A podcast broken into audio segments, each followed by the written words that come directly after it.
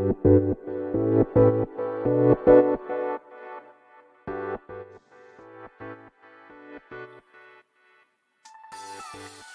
い、始まりました。本を読んでは独り言ラジオ。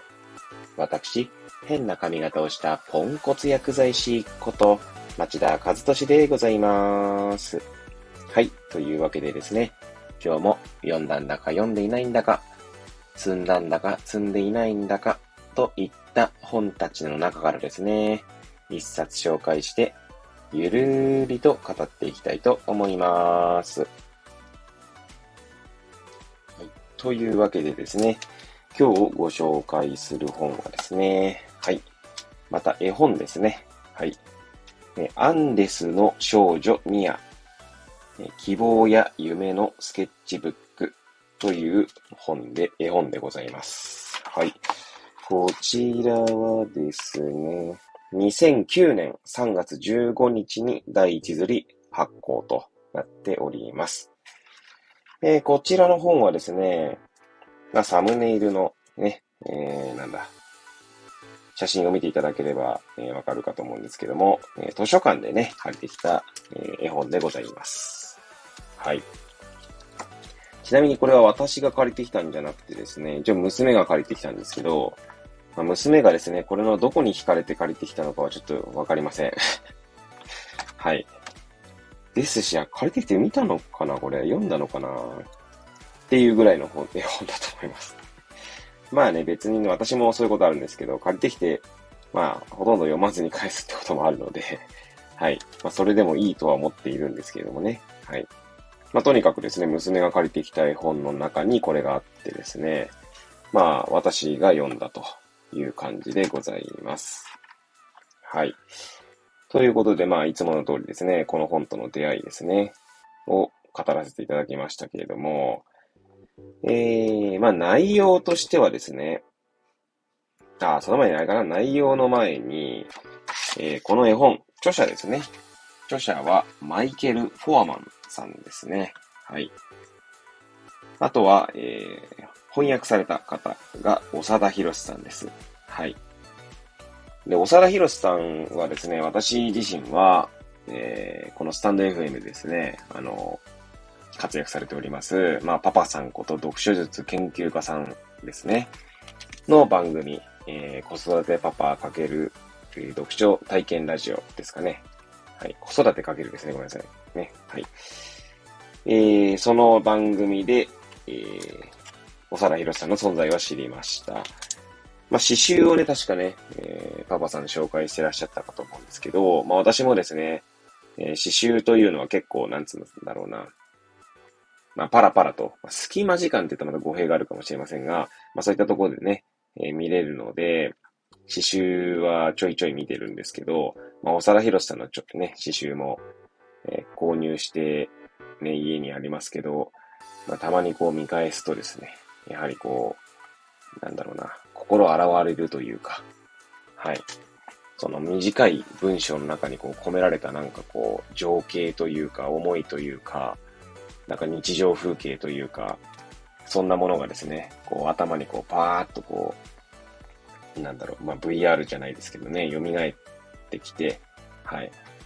えー、気持ちがね、現れるような感覚になります。はい。まあ、そんな長田博さんがですね、まあ、翻訳された絵本でございますけれども、まあそういう意味でもですね、その娘の借りてきた絵本の中からこれを手に取ったというのはね、長田博さんなんだと思ってですね、はい。えーまあ、読んでみたというところでございます。はい。で、今ちょうどね、パパさんの話しましたけれども、まあ、私の番組、えー本を読んでは独り言ラジオをですね、えー今週1週間、はい、まあパパさんの番組の中でですね、応援してくださるということで、はい、いつも誠に、えーね、ありがとうございます。本当に、えー大変お世話になっております。パパさんの番組ですけれども、えーもしよろしければですね、パパさんの番組の方も皆さんチェックしていただければなと思います。はい。ということでですね、えーこの絵本は、まあ、この、アンデスの少女ミアとありますけれども、ミアがね、主人公の、まあ、主人公というか、文章自体はですね、まあ、私という一人称で語られてまして、まあ、ミヤに出会った日のことを、を決して忘れないだろうということがですね、まあ、冒頭ですね、本当の最初の文章がそんな感じです。一応最初の1ページですかね、読んでみますかね。はい。ミヤという少女に会った日のことを私は決して忘れないだろう。小さな村で私の乗ったバスがエンスとして動かなくなってしまった。その小さな村がミヤの村だった。私たちはすぐ親しくなった。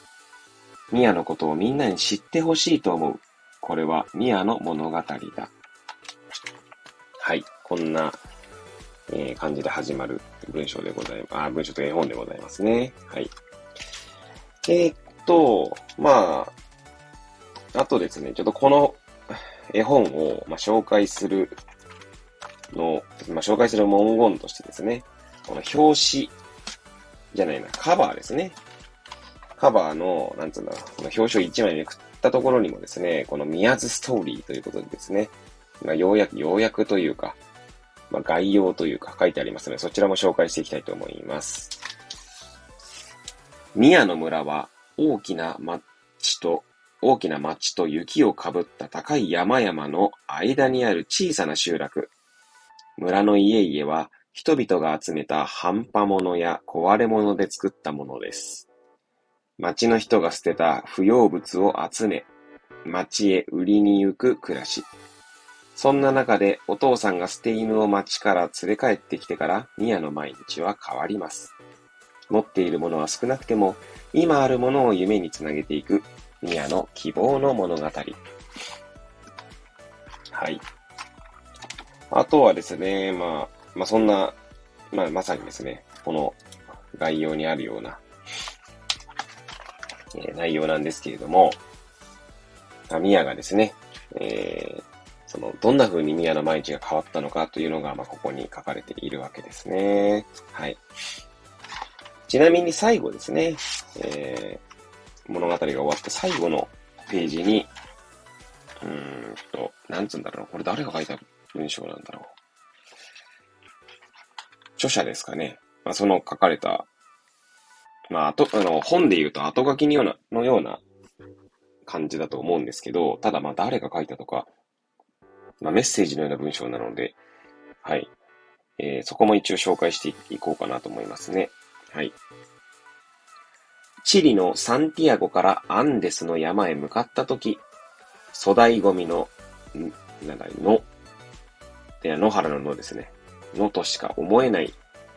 都市のせいですっかり荒れ果てた光景になってしまった場所を通らなければならなかった。その時、床が粗大ゴミのの、のなのかな？嫌なのか？すいません。のどころか、まさに正反対の収穫の地であるということを教えてくれたのは、そこに住むマヌエルだった。この絵本の主人公のミヤのお父さんがマヌエルである。ミヤのお父さんや村のあ村の人たちにとっては、ガラクタとは収穫物なのであり、再び役に立つものにできるもののことなのである。この絵本をマヌエルと彼の家族にいつか君たちがくつろげる家を持てるといいなぁ。そうですね。やっぱ著者から、えー、このミアとかね、このミアのお父さんのマヌエルに、へのメッセージとなる文章でしたね。はい。ちなみにですね、あの、先ほどね、ミアの毎日は変わりますっていうね、あの、冒頭の文章というかね、えー、概要となる文章を紹介しましたけれども、まあ一応答えというかね、あのここに書かれている絵本に書かれているね、えー、内容をちょっと、まあ、ネタバレのように言ってしまうので、もしこれを読みたい方はね、こっと聞き飛ばしていただければと思うんですけど、まあ、ミヤはですね、その、お父さんが拾ってきた捨て犬ですね。で、捨て犬を可愛い、えー、可愛がるんですけど、捨て犬がね、いなくなってしまうんですね。で、えっ、ー、と、飼い、これはか、うんと、この馬は飼ってる馬なんだと思うんだけど、違うのかな？違うのかな？まあ、まあ、まあ、仲のいい馬と一緒にですね、えー、捨て犬を探しに行くんですね、犬を。まあ、犬の名前はポコって言うんですけど、ポコを探しに行くんですけど、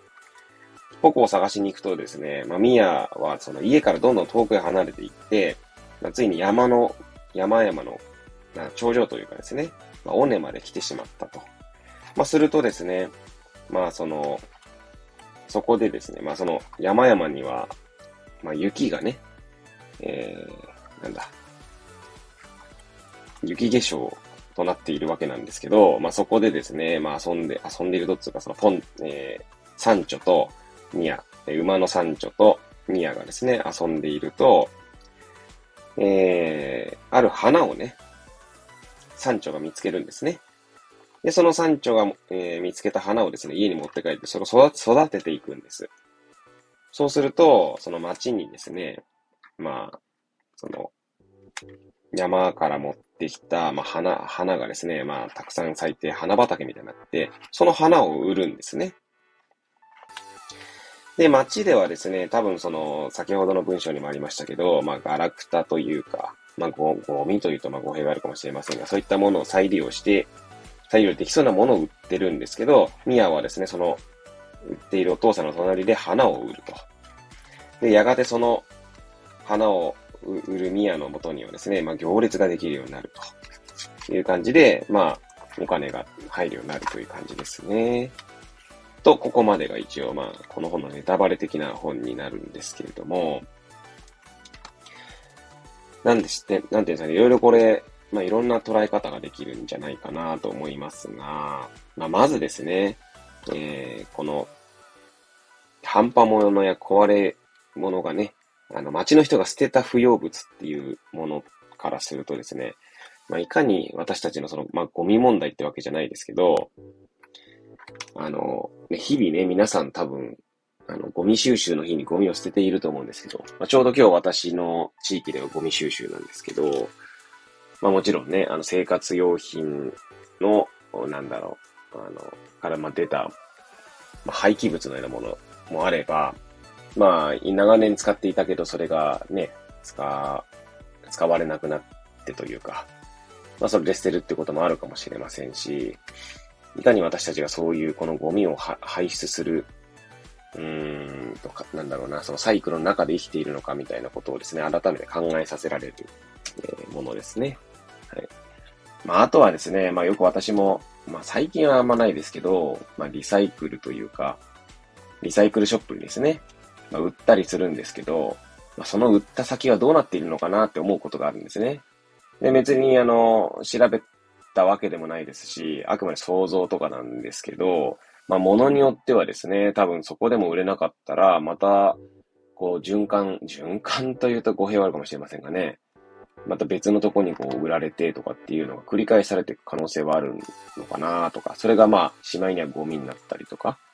ってことはあるんだろうなとまあ、なんとなくですね、これあくまでなんとなくなんで、その、ちゃんと事実を調べたわけじゃないので、私自身がですね。まあそういうこともあるんだろうなとか思うわけです。だからゴミの行き着く先みたいな、えことを想像するとですね、まあいかに私たちの生活というものがそういう、えゴミの行き着く先で、まあ、暮らしている人たちがいるわけですよね。まあこの、これはあの、なんだ、多分、この本は、まあ、地理の話ですけど、えー、確かあの、アーティストの長坂、長坂真郷さんでしたっけか。あの、そういったゴミの中からですね、えー、アート作品を作ってという方がいらっしゃったかと思うんですけど、あの方がこう、その活動してたところが、まあ、確かチリじゃなかったと思うんですけど、アジアかアフリカかどちらか忘れましたが、まあそういったところがあるわけですよね。なんかそんなことを考えるとですね、まあ、こう自分のこう暮らしぶりをですね、こう、顧みる必要があるなとも思うんですが、かといってそれをですね、じゃあ劇的に変えれるかというとそうでもなかったりとかして、なんだかもやもやする。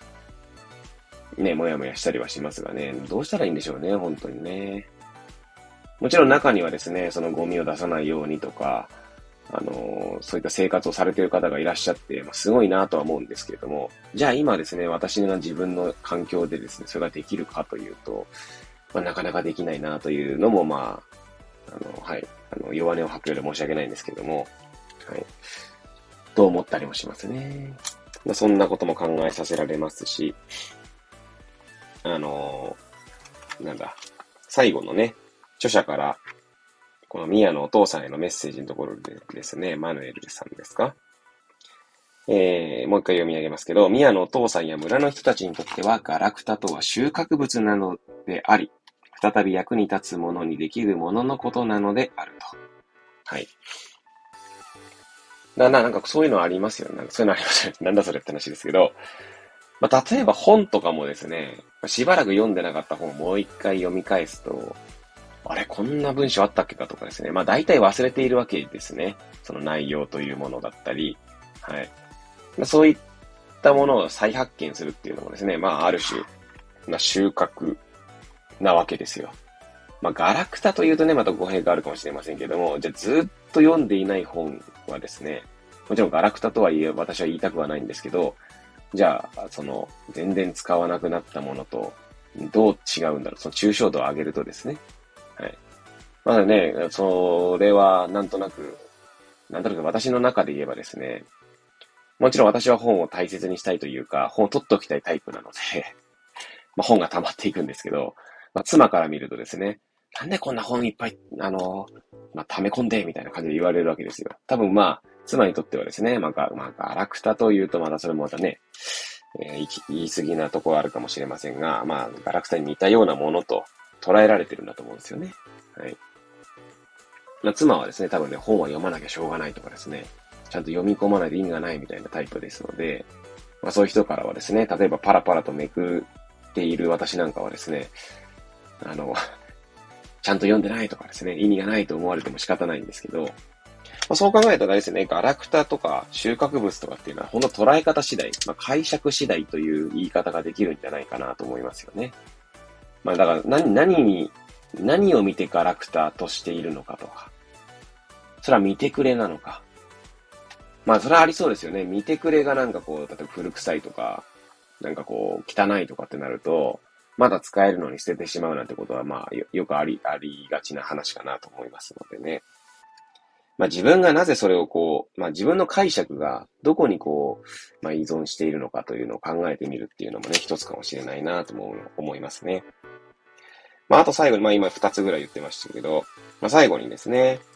あの、ミヤがですね、その花をまあ、育てて売ったと、売っているというところからはですね、やはりこの自然ということを、こう、なんつうんだろうな、見直す、見直すというか、まあ、自然、まあ、正確に言うとね、自然ではないんですけどね、その、なんだろうな、うーんと、その鉢にこう、鉢というか、こう一つ一つ売り分けているので、まあ、すごい、ものすごく正確に言うとですよ。まあ、そもそも山からですね、町にこう、下ろしてきまあ、下ろしてきたっていうか、その、その目その目的で下ろしてきたわけじゃないんですけど、宮は。はい。あの、